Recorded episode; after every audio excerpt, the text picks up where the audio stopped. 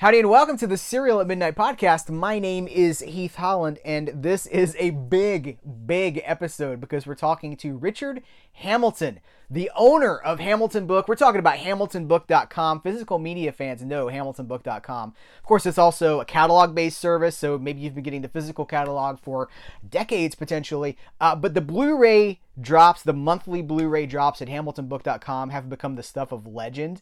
Uh, fans have guarded these, these Blu ray drops.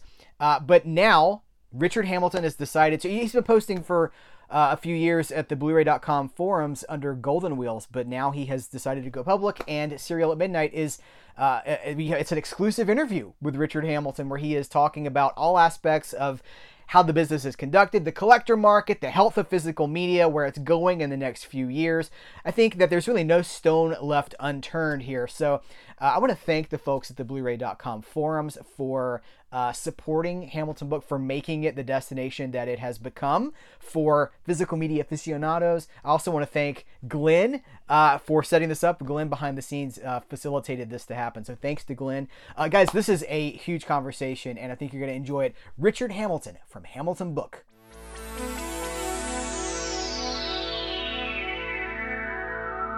Um, we donate everything we get uh, through here that we don't use to all local libraries and stuff like that. We've got four or five local libraries, you know, come pick through our pulper box, and they're happy to take the movies too. But with the Blu-rays, I don't use now for my personal stuff. Um, you know, I really I'm big into the Blu-rays on Blu-ray.com, but I started on DVD Talk. That was where I really got started. Those DVD guys were huge for us and still are, and I still love my DVD guys. Um, and we do an October horror movie challenge over there. So I collect all my vendor samples all year and then we make three real nice prize packs like 40 50 blu-rays all horror stuff for the most part. Yeah. random you know no no qualifications to to get them or anything like that just a random drawing. And i just give them away at the end of the year and i figured that was the best thing i could do with them give them to somebody who's going to give them a good home. Yeah absolutely. That's a good way to do it too because eh, you're putting it back into the fandom, like back into the community and stuff. Yeah, I don't. I, I don't need another long shelf at my house. No, no. That's what the, like we all. I know this is this is one of the things I want to talk to you about because you're on both sides of it. You get the fan aspect because you are a fan yourself, absolutely, but you also are in the business side of it, and I wonder how those two things gel with each other because they're two different interests you know? It, it is hard. I, I, like i said i amassed a very big collection and eventually i'm bringing home stacks and my wife is saying well you haven't watched any of those other movies yet so what are you doing with all and like there's certain things i still make an exception for. Um, you know the shaw brothers set comes out from arrow. I may not get to box two for quite a while but i'm right. still going to grab it. Um, from seeing both sides of it i guess i'm forced to lean into some things that maybe i don't love myself. I'm not a hater of slip covers. I'm not a lover of slip covers. I don't really care about slip covers. If my yeah. favorite movie has a slip cover, great. I'm well aware that there are huge slip cover collectors out there and they really care about that.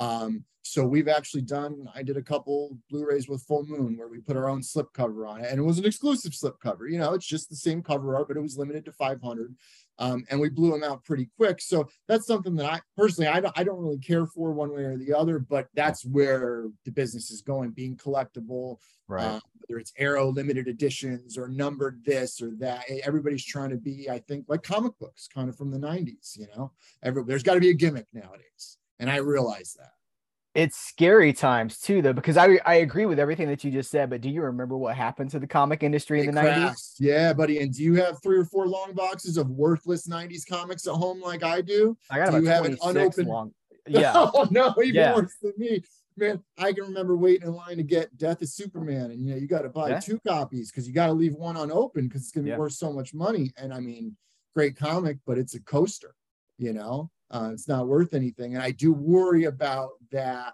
Um, but I think it's on a different scale. You know, I think the Shout Factories and the Arrows of the world are a lot smarter than Marvel of 1990.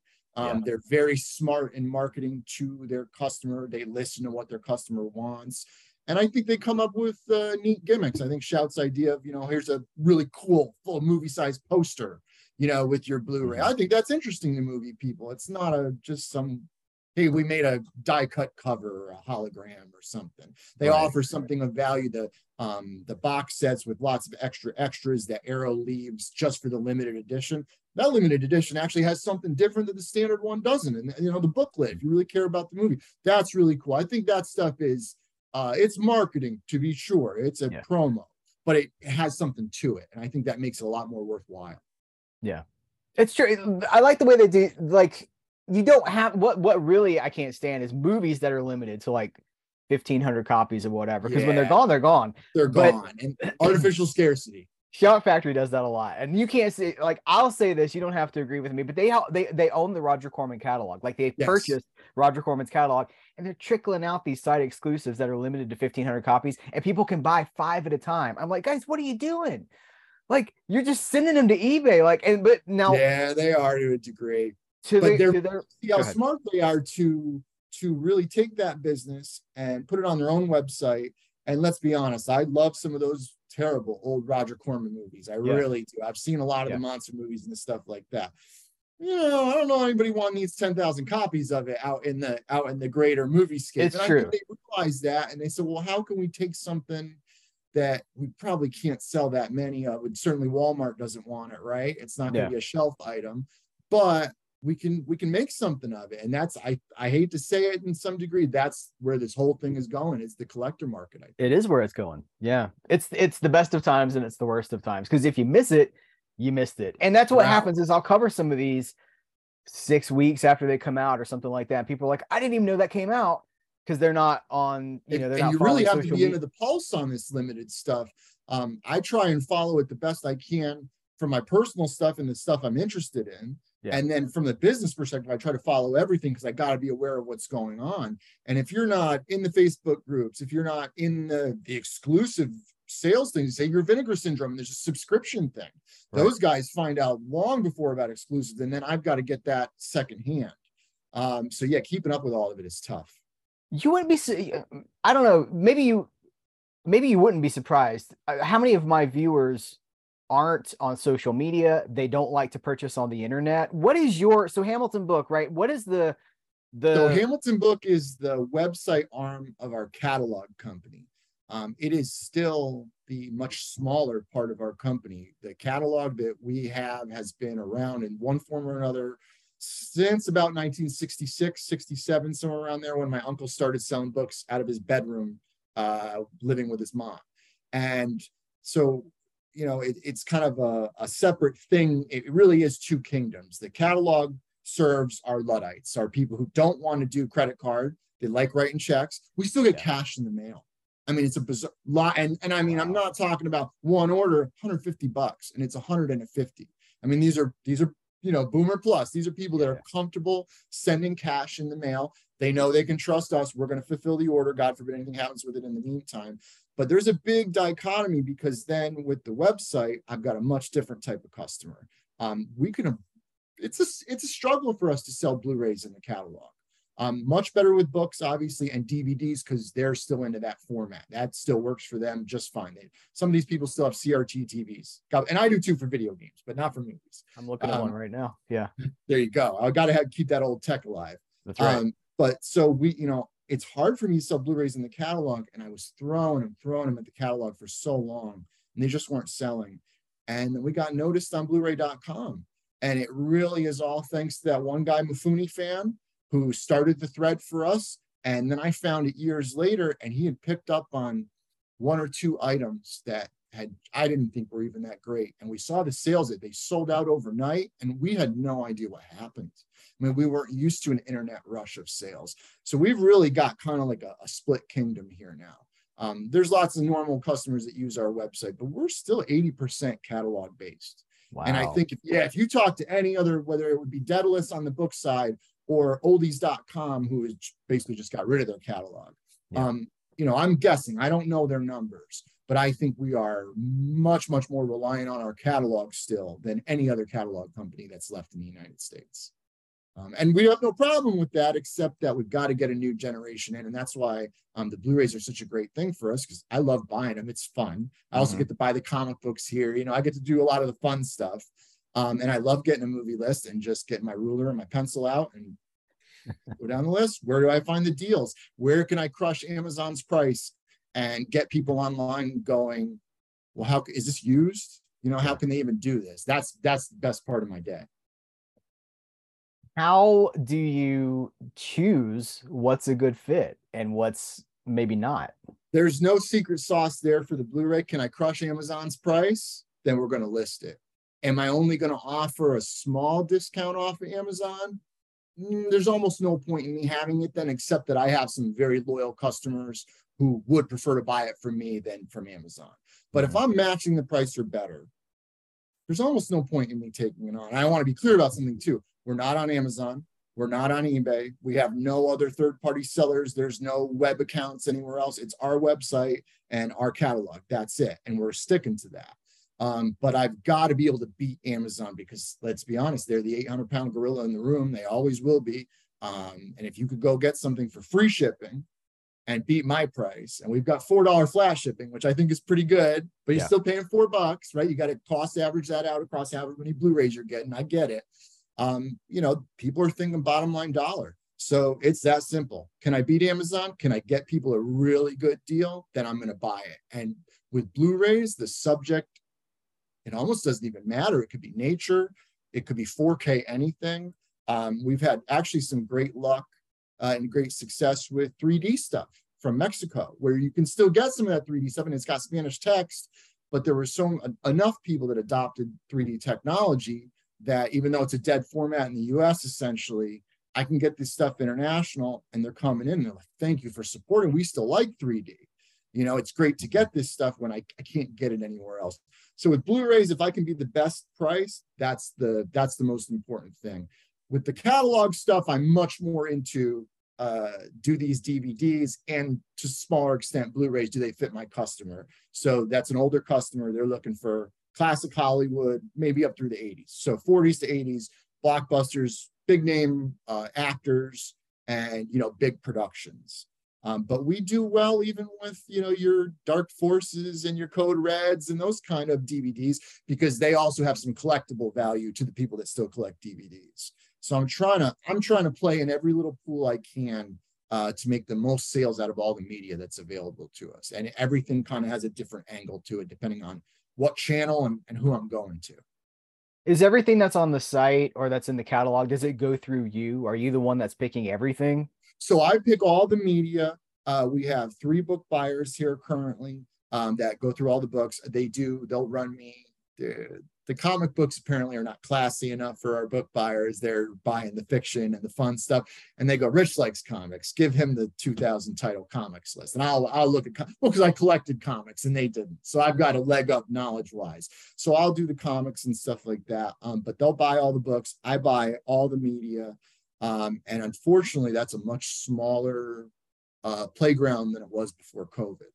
Um, it used to be that there would be studio lists, whether it was Universal, Sony, Fox, Warner, um, you know, that you'd get a list through a vendor or direct, you know, working direct with the studio is tough, yeah. but often through a vendor.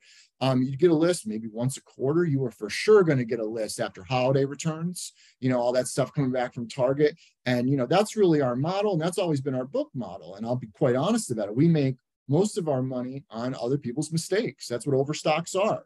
Um, you printed too many. Well, now you got got to get rid of them at three bucks, and you know I can charge a decent price and give somebody a good deal. We do frontless books and frontline uh, media product as well, um, but that's a much smaller margin and a much more um, competitive market. You know, we don't do pre-orders. So if you want Arrow or something, you're going to Diabolik, and I totally get it. You know, you're going to get your pre-order in. Um, if you want an international title, you're not going to get it from us. So in the in the in the real new stuff, um, I list it because how it sells as a new title gives me some indication of how it's going to do when I can chop the price by 75%. If it was good at full price, it's going to be great at a bargain price.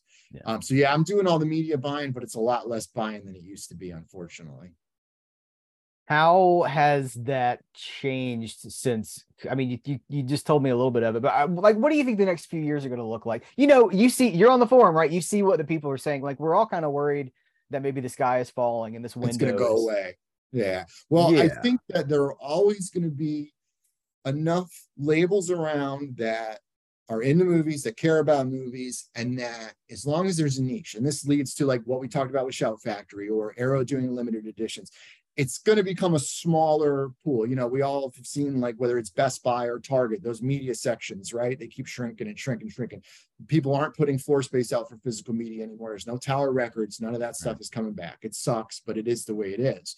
But I think that there will be a, a pulse for a long, long time with people like us you know that like movies love movies collect movies are wary of your movie getting uh, let's say taken offline very quickly and you can't see it. You know yeah. there is something owning things and i think people uh, see that a lot more nowadays when things disappear offline and you can't find it. So i think there will always be people that want to own and there'll always be people that want to sell movies that they're passionate about and do a cool package and make some money on it but it's going to be a lot less a lot less um, so support your synapses, your Severins, your shouts, your dark forces, your code reds, whoever, uh, what other independent label I'm forgetting. Support all of them, even if you don't like the movies, you know, because those are going to be the guys I think we're all going to be dependent on. Uh, it's not going to be Fox and Sony and Warner because they're not going to care about the movies that we care yeah. about. Uh, they already outsource so much of their stuff to you know, the big studios are outsourcing most of their libraries. Crazy. And that's and that's I think that's a really good sign. Um, it sucks that they can't, uh, they don't see the value in enough of a print run to do it themselves. But it would be worse if they were just sitting on the licenses, right? If there was somebody just saying, "Oh, what do we, you know, to Fox or Warner?" I'm not sure how much money they make from licensing out X library to shout. That's right. beyond my ken. I don't know that stuff. Um, but you'd be surprised. I've run into stuff where I know studios have large amount of overstocks and they just don't want to sell them. They won't tell you the reason. They're not really interested. This is years ago.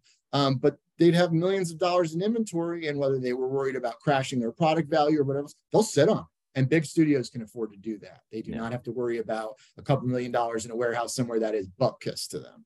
Um, so I think that's actually encouraging that they do. Like I said, they license those things out, mm-hmm. um, and that you've still got those independent things out there, like the Roger Corman Library. Um, you know, Arrow had one one thing I've wanted to get here for a long time because I could sell it to both markets would be the um, oh god the Russ Meyer movies, which Arrow did in Britain, right? But the rights in the United States are locked up in a trust, is my understanding. Yeah, I think and they want forty bucks for a DVD, and they they're unremastered, and it's not a good situation. Right. And there's one where because it's locked up in a trust, you're probably never going to get a good product out of there. And that's depressing because if you think those movies are interesting, you got to import it. Now, that's another beautiful thing though nowadays is you can import movies.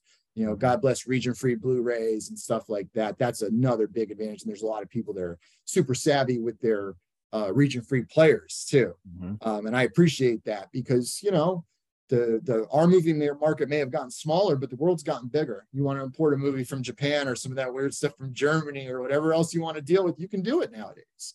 Um, yeah. So we'll keep movies alive. You know, we'll keep physical media alive. I, but it's definitely it's going this way, unfortunately. What about music? Because I know you also sell music on eh, on in the service. Is that go ahead?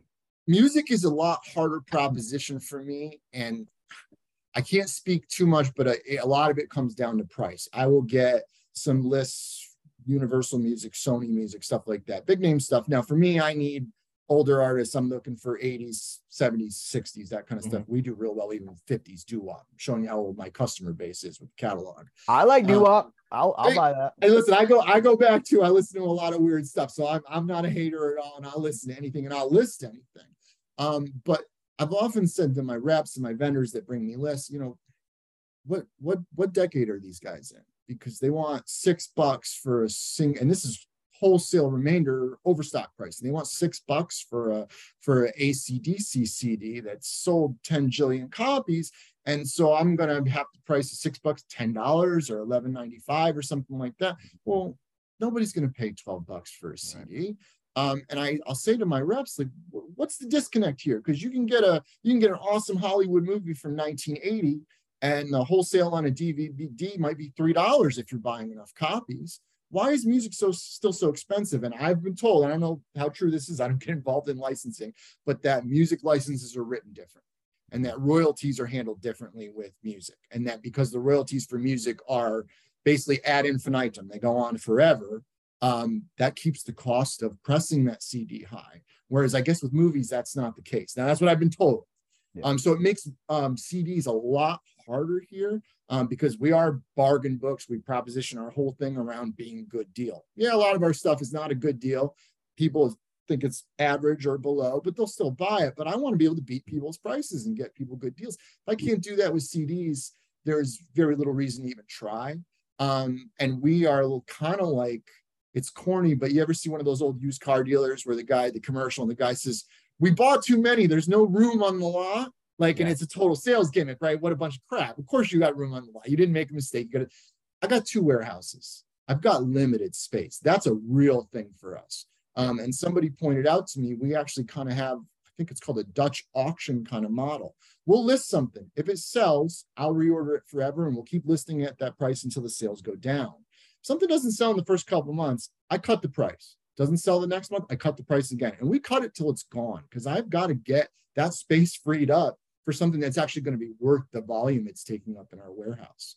Um, so we're real aggressive on moving stuff out, and people will say, "Well, geez, why didn't you keep this alive?" Well, I'm only moving seven copies a month. I don't have the space where I can keep every catalog title alive. So we really focus on the best deals, profit wise for me, and deal wise for the customer. Yeah, I I know a um I can't say who it is. I know a company that distributes some things, and when the warehouse gets particularly full, when titles get cut, when they get deleted from the catalog, if they can't blow them out, they have to destroy them. Shred them, yeah. People are like, no, and sometimes mm-hmm. he'll send me care pack. This person send me care packages. He was like, I, sh- I saved these from the shredder, and I'm like, God, that's awesome. That's awesome because that, and I hate to say it, that's something that gets my spidey sense tingling because when somebody comes to you, and good salesmen are honest, you know, good salesman is going to come to you and say, listen, Rich, this stuff is coming up against the license. We have to delete it. Now they're telling me right now, insult them because they have to shred it when they're done. So there's a limited market to get their value. I treat all my vendors fairly. Um, people that low volume, nobody wants to come back to that guy. Nobody wants to do business with him again. So when they're telling me up front, like, listen, we're going to sell this or shred it, I try and make the fairest offer I can. Those are often the best lists for us because the vendor is very, very inclined to be aggressive on the price and move. Um, and of course, they want to get that stuff out of the, the Technicolor warehouse down in Tennessee or wherever it is because it's clogging mm-hmm. them up on space and it costs them yeah. money to stock it and fill it and all that good stuff. Um, so I love getting those deletion lists. I don't like the idea that things get shredded, but that that goes back to um, when I came up here, we were sorting hurt books, which is you would just buy all the returns from Barnes and Noble or B Dalton. I mean, I'm going back a little ways now mm-hmm. in early 2000. Any bookstore that had a lot of hurts, they return them you get a Gaylord full of 250 different books and you've got to sort them out. Um, that's a much different type of uh, buying, and you get a lot of stuff that you can't use for your store. Um, we used to get lots of kids' books, and I simply don't have a kids' market, and we've tried. All those books got shredded. And as a book lover, when I got up here and I see, and I'm talking about a trailer load every couple of months, of books that are going to the pulper, it, it kind of hurts you a little bit. Yeah. You go, oh man, that's that's not right, you know. Yeah. Um, but it's got to be paid to be stored somewhere. Somebody's got to own it. If nobody's going to buy it, stuff gets shredded. And when they told me what happens to books, they saw the covers off, they throw the paper in the recyclable, and they trash the cover. And it did. It hurt me. Yeah. But eventually, you just you start you just get used to it. Unfortunately. You do, and you have to realize that these those are delivery methods, right? We love physical media, but that's a delivery method, and you know, again, maybe that's why people go into digital because there's a you know the, the content is there. But I mean, we do love the there's that that connection that you make with the tangible artifact, and when you destroy that tangible artifact, it's almost a personal we make personal connections with these you things. just feel like somebody could use this thing and god yeah. why you know we somebody paid to make this how can we just throw it away and yeah. especially in a you know i'm an 80s kid so i was grown up and taught to recycle that just rubs completely the wrong way to the mindset yeah um, and and yeah the same thing because some of these movies in two years people are going to be looking on ebay and the copies are going to be $80 because nobody wanted it two years ago but now they do Right. And it's such a catch 22, you know? And then oddly enough, somebody will shred a thousand copies and five years later, some other label picks up the license and they say, I can make something out of this. I'll give it a shot. Um, and that's the life cycle of these things. I'm sure you see titles bounce from one cult label to another. Mm-hmm. Um, and they they still make their sales. They still make them work, even though there's been four editions in the past 10, 12 years sometimes. Yeah. Um, and I do worry a little bit about that because I think what hurts what might hurt the market a little bit is we're drilling down now into the real i don't want to say low level of movies because i don't like to insult what anybody likes to watch um it's true I've seen, some, I've seen some of your videos and you've pointed out how we're getting real deep catalog cuts Right. right, and that's great because if you want a good hd print of a weird movie you never had any chance of before you do have a chance now and that's all but sooner or later there's a reason these movies weren't coming out on disc um, in my opinion. And I look at them and I go, when will the well really be dry? Because you can only Right. go back to the mega hits. How many times can you do Deep Red or, you know, uh, any of those big slasher movies or, the, you know, the Gallows, any of the ones that have been done a million, and the extras even have been done a million times to death. Yeah. They've got to go get new stuff. Eventually, they're going to run out of new stuff. And I don't know that anybody wants a director's cut of Swamp Thing, you know, or or any. Maybe they do. I take that back. It was I- just announced. It's coming. Yeah. say it out loud. What a stupid thing to say. Because I'm gonna cut that out. You, you never said that. Go ahead. but but you know they're they're definitely going to have to find uh different things to market and the new content all comes out digitally so quick and i am encouraged still when i see new content that gets everything it gets a dvd still it gets a blu-ray and it gets digital but we know that's not going to happen forever and some things don't get physical formats anymore um, and that's just the way it is you know, I was talking to Bill Lustig from Blue Underground. I interviewed him and he said that he said, you know, he there's a lot of movies that he said a lot of these companies are putting out movies that uh there are only so many A-list titles. I'm paraphrasing. He's like, there's only so many A-list titles, and Yep. the the options are going to start to run out. Now, there's always going to be studio product coming out from Universal and and Warner Brothers because they keep making new movies. But the idea of these boutique labels thriving on deep cuts and cult movies, there's only so many of them, and That's so it right. just seems like it's a matter of time before that well has been tapped. I feel like we're living in a golden age right now, and we and we have been for five to seven years probably. And I don't know how much longer it's going to last. I keep thinking that every, you know, I do these big, uh, like my favorites of the year video at the end of every year. And I'm like, this is the biggest year so far. Next year can't compete with this. But then it does. Like the next year is somehow even bigger. And I don't know how much longer it's going to last, but I mean, for now, it sure is wonderful. I'll say that. It, it is, and I gotta tell you, I uh, there were things in my library, my DVD library, that I knew when the time came I would upgrade them. So I had all, I have every Godzilla on DVD, and then I Mhm. was like, okay, well now they're starting to come out on Blu-ray, and the quality's pretty good, and they're not like weird imports. They're ones I can play easily. So I upgraded my Godzilla, and I always kind of knew it's Godzilla. Yeah, there'll be all the Godzilla. I didn't think that. Looks like every Shaw Brothers movie is going to end up on Blu-ray, and as big kung fu, you know. So I saw Shaw Box One, Shaw Box Two, and then I saw that Shout is doing. it. And I also like that, you know, I don't know every movie in this box set. That's exciting for me, you know. And I had a lot of Shaw Brothers DVDs too, but it's never a library where I thought, well, I'm going to be able to upgrade these. I never thought that would be a possibility. I think you and I are close to the same age. And when we like in the 80s, these movies weren't even on VHS here. A lot of them, those show those those martial arts movies. No, you, you you learn more about some of these things. I'm like, uh, uh, they may have had, even in in like Hong Kong and places, it's like one they had a theatrical release and then Yep. they disappeared for like 40 years or 50 years, and only the most diehard people even knew that that they existed. And now they're getting, you know, like, hey, here's Everything. 11 of them in a box with special yeah, and, features. it, and if you got them in the 80s and you were lucky enough to get them, it probably had a terrible dub. They had changed the story. You know, it was garbage. And the quality was junk because it was a fourth grade dub of a VHS copy that somebody had bootlegged over and then put a label on or something. Now they're getting um, you know, all the love in the world as if they were, and they're important to me, but as if they're Ben Hur or, you know, Citizen Kane or whatever. And I love to see that. Um, and I think there are enough people out there that are interested in uh, you know, international cinema and weird cinema that there are there are niches for these labels to go to. And I'm Mhm. really glad that personally that Shaw Brothers was one of them because that was a big thing for me. I very rarely request samples because like we talked about before, I get so many and I really try and make that rare. And as soon as I saw the box set, I went to my guy at MVD and I was like, you got to put me down for one of those, please. Like, I got to get it because I don't want to miss it. I would have gladly paid for it, but I didn't want to miss it. And I've got two at home unopened. I'm almost done with one. Um, and when I, by the time I'm done with two, I probably have the shout one sitting there waiting for me. Um, so I'll have my backlog building already. I'm hoping that we see this attention turn to spaghetti westerns because I'm seeing the westerns start to rise back up in the mind, the consciousness of the of the fans. Spaghetti westerns are a good gateway because they're kind of pop.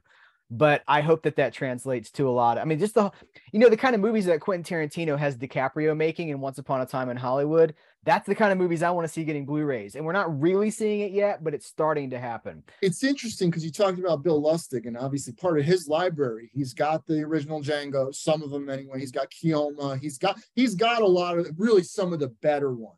Yeah. Um, and and I wondered if maybe that would kind of start a thing. I, you know, I grew up on Good, the Bad, and the Ugly and the trilogy, and you know, uh, uh, Two Mules for Sister Sara, and you know, a lot of Clint Eastwood westerns. So I was big on spaghetti westerns, and I'm actually surprised um, that that's not a bigger thing because that's like a, a, a Blu-ray I could see my dad buying.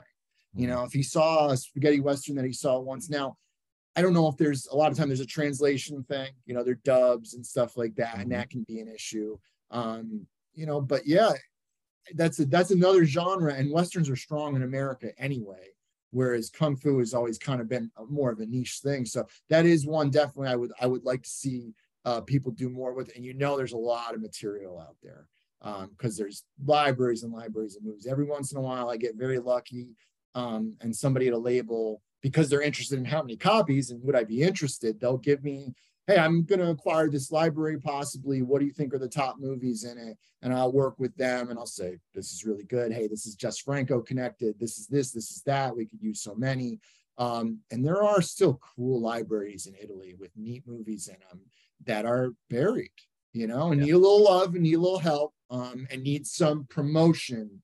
They not, you can't just put it out and expect a lot of sales, but if they were handled right, there's something there for them they need the boutique cool push. They need somebody to that that have because these a lot of these labels have a lot of credibility with the fans. And if yes. someone will be like, "Hey, this is awesome," and put a commentary on there from you know somebody that really, hey, I'll do one, I'll do a commentary, just putting that out there to the universe. But put yeah. someone, you put it, you put it together in a package that's presentable to the fans so that they can discover it kind of together. Like that would be amazing. Hopefully, that's still to come. It hasn't really happened yet, but hopefully I agree. You got you got to treat it like it's special a little bit yeah. and create that aura around it.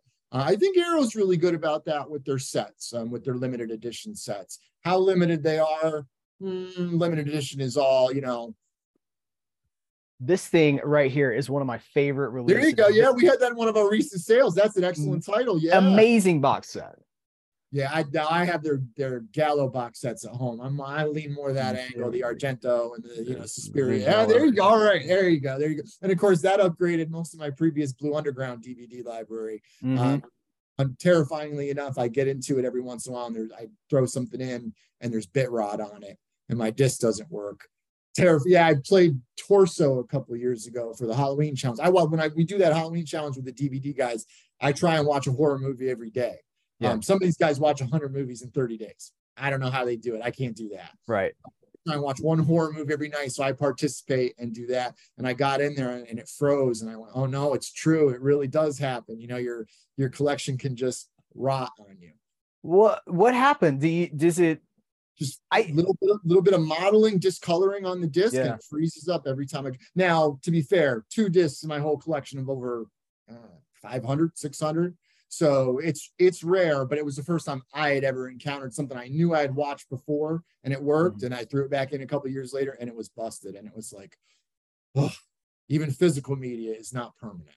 Yeah, that's true. Um, I'm gonna ask you a question. I know you've been asked like a million times, but why no vinyl? Why haven't you gotten into the vinyl business? So there's a good reason for that, and you guys should be happy about it if you're vinyl collectors there is very little overstock vinyl where I would actually make most of my money because vinyl is doing so well. And from what I understand, they are keeping vinyl on an appropriate scale.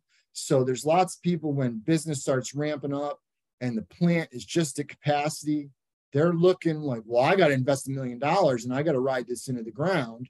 And it seems like the vinyl people, whoever they are, realize it's a niche and they're filling the niche and they're not overdoing it which means they're selling out everything they're making and there's very little left over. And like I said, I make most of my best deals on people's mistakes. You know, when they overprint or uh, when they go back for the uh, 10th print run of a James Patterson book, and that was the one print run too far. Now they have 10,000 extra copies. you know, that's less a mistake and more just part of the, the book uh, ecosystem. Um, but vinyl, from what I am told and what I understand, is a very tight small, well managed industry. The pressing plants are doing fine. They have all the business they can handle.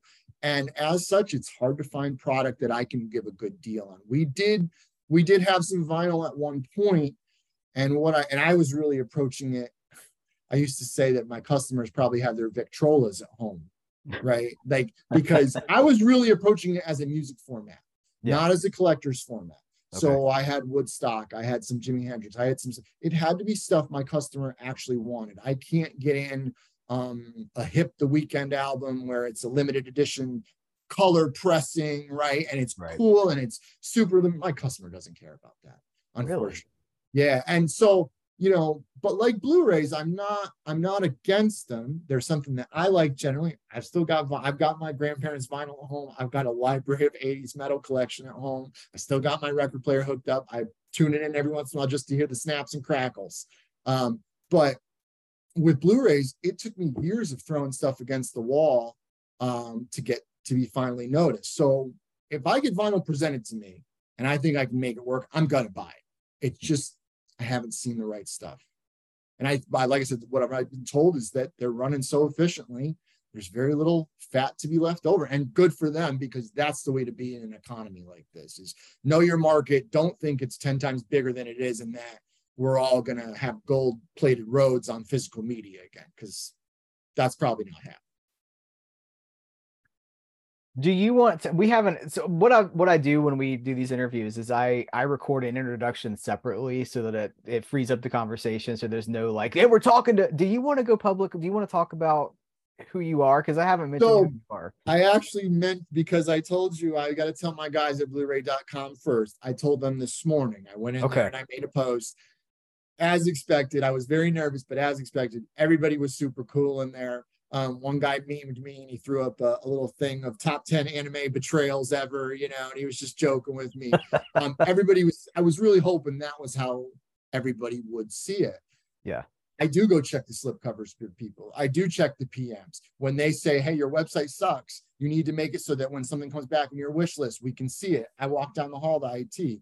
Um, so it was the time to tell them I am the owner of the company. I'm the owner of both companies. Uh, I've been the owner, I guess the sale finished uh, probably about four years ago. Um, and I bought it from my uncle. My uncle started in the 60s, um, like I said, on his bed. And the story we were always told, and it's not apocryphal, it's not bullshit. This is the real story as he's always told it, and I believe it he would put the orders on his bed and he would fulfill the orders from his bed because if the orders weren't filled by the end of the night, he couldn't go to sleep. So that's the kind of mindset we try and take here. I'm very, I don't know what the right word for it is because we expect to do a good job. When the guys on the Blu-ray.com form are blown away that their order is shipped and three days later they've got it, and we mm-hmm. ship by USPS, which is not a fast shipping method. So it means we really got those orders out that makes me happy. When our service and our prices are impressing them, that makes me happy. And I really did. I, I wasn't the owner when I joined the thread. I wasn't the owner when I joined Blu-ray.com. And I felt a little badly because I felt like I was lying by omission by not mentioning it to him. But I am a private guy. Um, like we talked about, this is the first time I've ever even put my face out personally or anything else. Not because I'm special, but just because that's how I am. Um, and those guys and gals over there are so supportive um, and have really helped me build up a part of a business that uh, you know needed the help. It, it, my customer base is older; they are, let's say, receding out of this world to some degree. Um, COVID was tough on them, and while we did, we were very lucky to be able to stay open during COVID, um, and we did great business. Those years are gone, and when people were locked up and they had money to spend, sales were great and now, as people are noticing, sales are not like the COVID years. Um, so I am so thankful for those guys. And I really, I really felt uncomfortable and I was torn because I don't like revealing my identity, but I did feel like I had to tell them. So I told them first, they're aware, they were all super supportive. And I appreciate my Blu-ray.com guys 100% and girls. As I'm often reminded, there are girls there too, ladies. Um, and I love all those guys, and they have supported us through thick and thin. And the another reason I love them is because we don't do any advertising. I don't have time for that stuff. Um, I really dislike uh, targeted ads. I think it's creepy when you go somewhere and then 10 hours later, their website ad is on side of your browser. And that's because they know they track. We don't do any of that stuff. I hate it. It's gross. Like I said, I'm a private person. I we do an email every week. We do a promotional email for holidays. That's it. I don't like to bury people in promos and garbage. Um, it makes everything less special. Um, so they spread the word for me. Um, and them spreading the word as satisfied customers is worth more than any ad or any any interview, anything else that I can ever do. And even when, oh man, you know, the arc, they call our packaging arcs because it ends up looking like kind of like an arc, I guess. I don't know. Um, and oh, this got smashed even though it was in an arc. And we just sent them out a new copy because the guarantee is you're not happy, you get your money back or you get the item again. That's the way it is.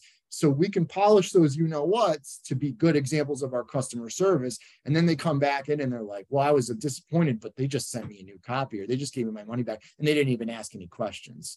We're always going to be easy like that. Um, so yeah, I, I am the owner. I'm a little uh, reluctant. I was reluctant to put it out, but it's out there now. Um, and I'm very proud because this is a family business. My uncle started it. I don't think there's one member of my family that hasn't worked here. Uh, my wife worked here.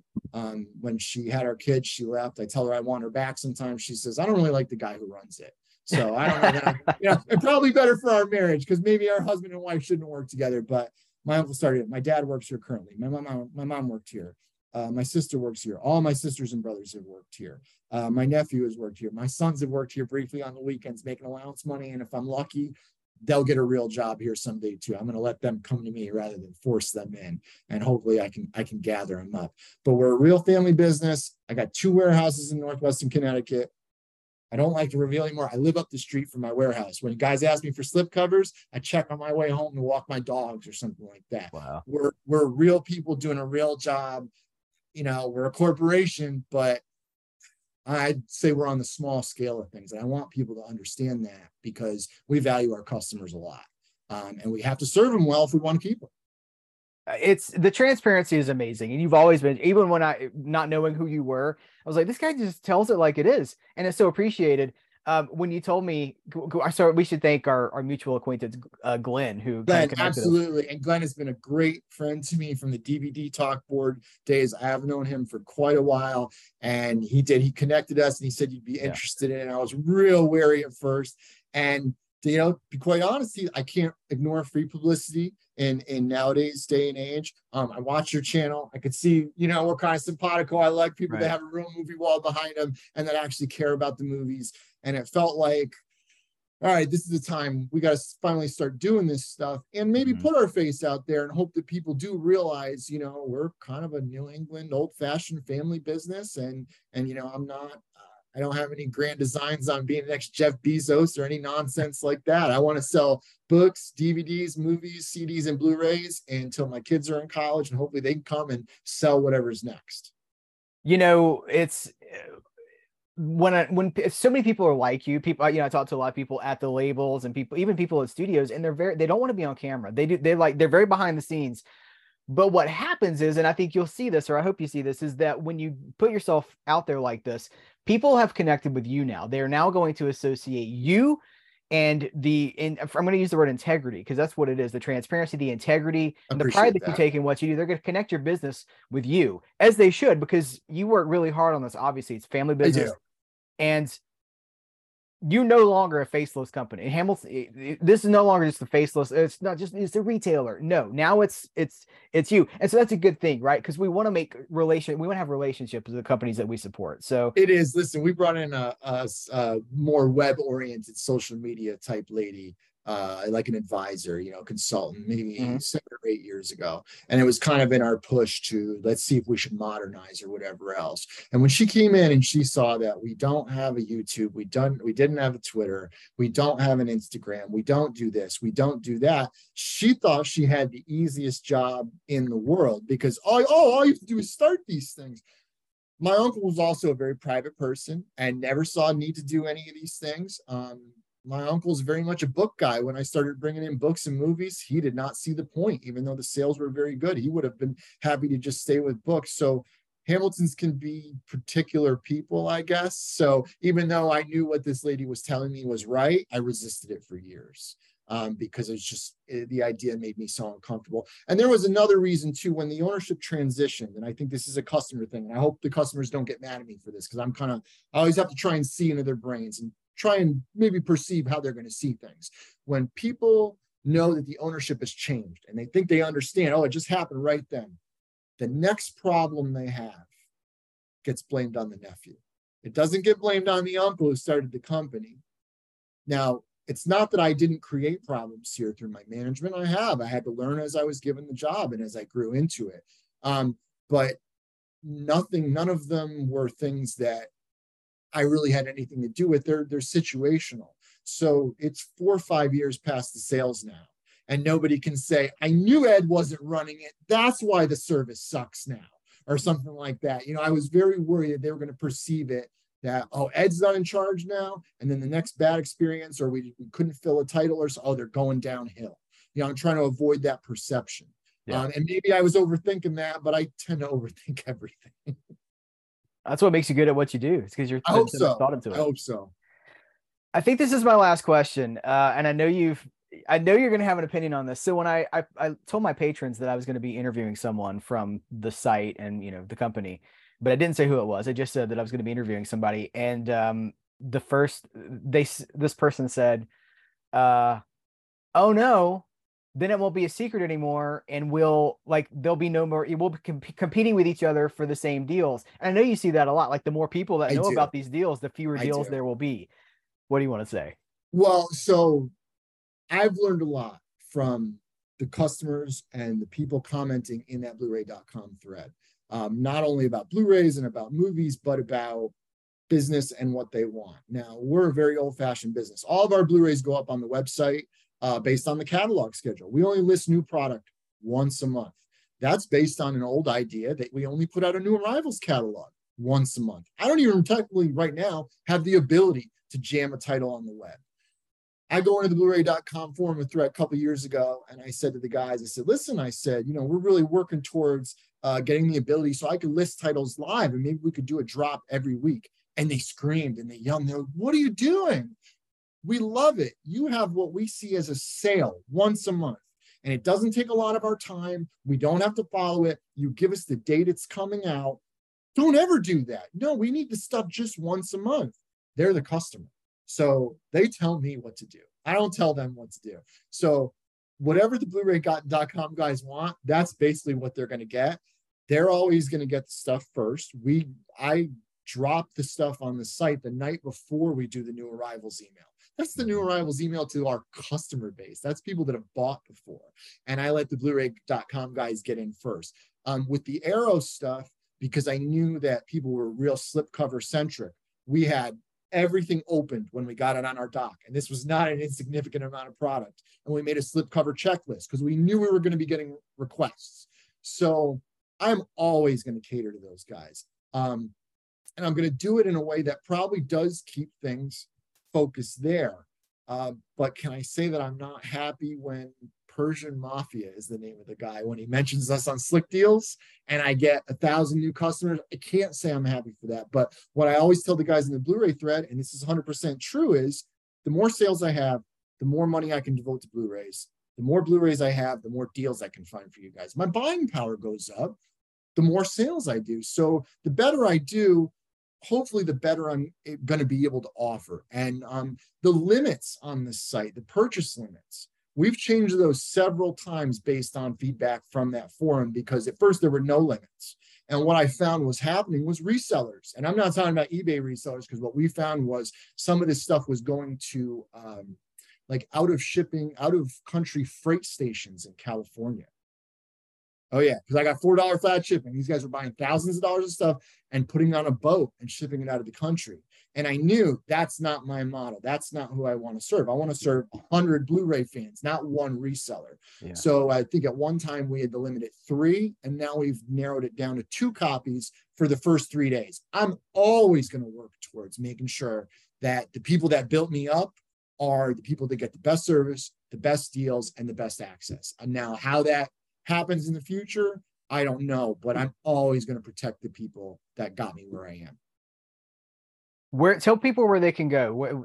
Hamiltonbook.com, please. And if you want a catalog, you can sign up for a print catalog there. I know a lot of people are not into print catalogs anymore. I totally understand it.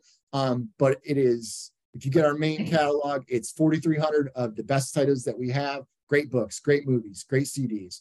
Um, and if you want to order the old fashioned way with cash and checks, go there. If you want to go to hamiltonbook.com, just put your order in. We've got modern payment methods, you know, like your PayPal's and stuff for us newer tech people. Um, and the guarantee is always the same. If you're not happy, you get your money back. You get another item. Um, we don't dicker around with that stuff. We got to keep our customer happy. Richard Hamilton, this has been an absolute pleasure. I really appreciate you taking the Heath, time. I appreciate this, man, and I appreciate you making it so easy on me. Thanks very much. Now, you, you guys heard me say it in the interview, and I want to say it again here at the end. When we form connections with the people behind these companies, uh, it leads to like a personal. They're they're no longer anonymous anonymous company. They are now, you know, there's a face to it, there's a personality to it. And it makes us want to support them even more because the transparency, the integrity, the honesty that I see at Hamilton Book uh, is really, really appreciated because so, you know, so many of the time, so much of the time, I feel like the physical media collecting community is sometimes targeted as just a market, right? And I think what Richard uh, is showing in this interview and what he shows every day with his business is that you can be in business for profit, right? You are in business for profit, but you can have integrity too. You can do what's best for everybody. You can work to satisfy both the business aspect and the fan aspect. When those two things come together, you've got yourself a really, uh, a really valuable uh, relationship with your consumer base. And I think that that is what we love about Hamilton Book. That's what we love about Richard for for just being the guy that he is. You saw it. You saw it yourself. So um, support Hamilton Book. You know, hamiltonbook.com. You can sign up for a catalog if you want to get it in the mail. I, I hear from people who talk about, you know, they love catalogs. They love to get these catalogs in the mail and, you know, leisurely highlight things that they want to order. So uh, it takes all kinds, and all kinds are keeping physical media alive books and music and movies and uh, comics, graphic novels, maybe even vinyl one day. So, uh, thanks so much to Richard Hamilton. Remember to support that business and also support Cereal at Midnight. Please leave thumbs ups, please like, review, rate, subscribe. These are the things that you can do to support conversations like this and uh, the bigger the engagement, the more opportunities there are for me to do more conversations with people like this in the future. So, thank you guys so very much. Take care. Until next time, I will catch you later.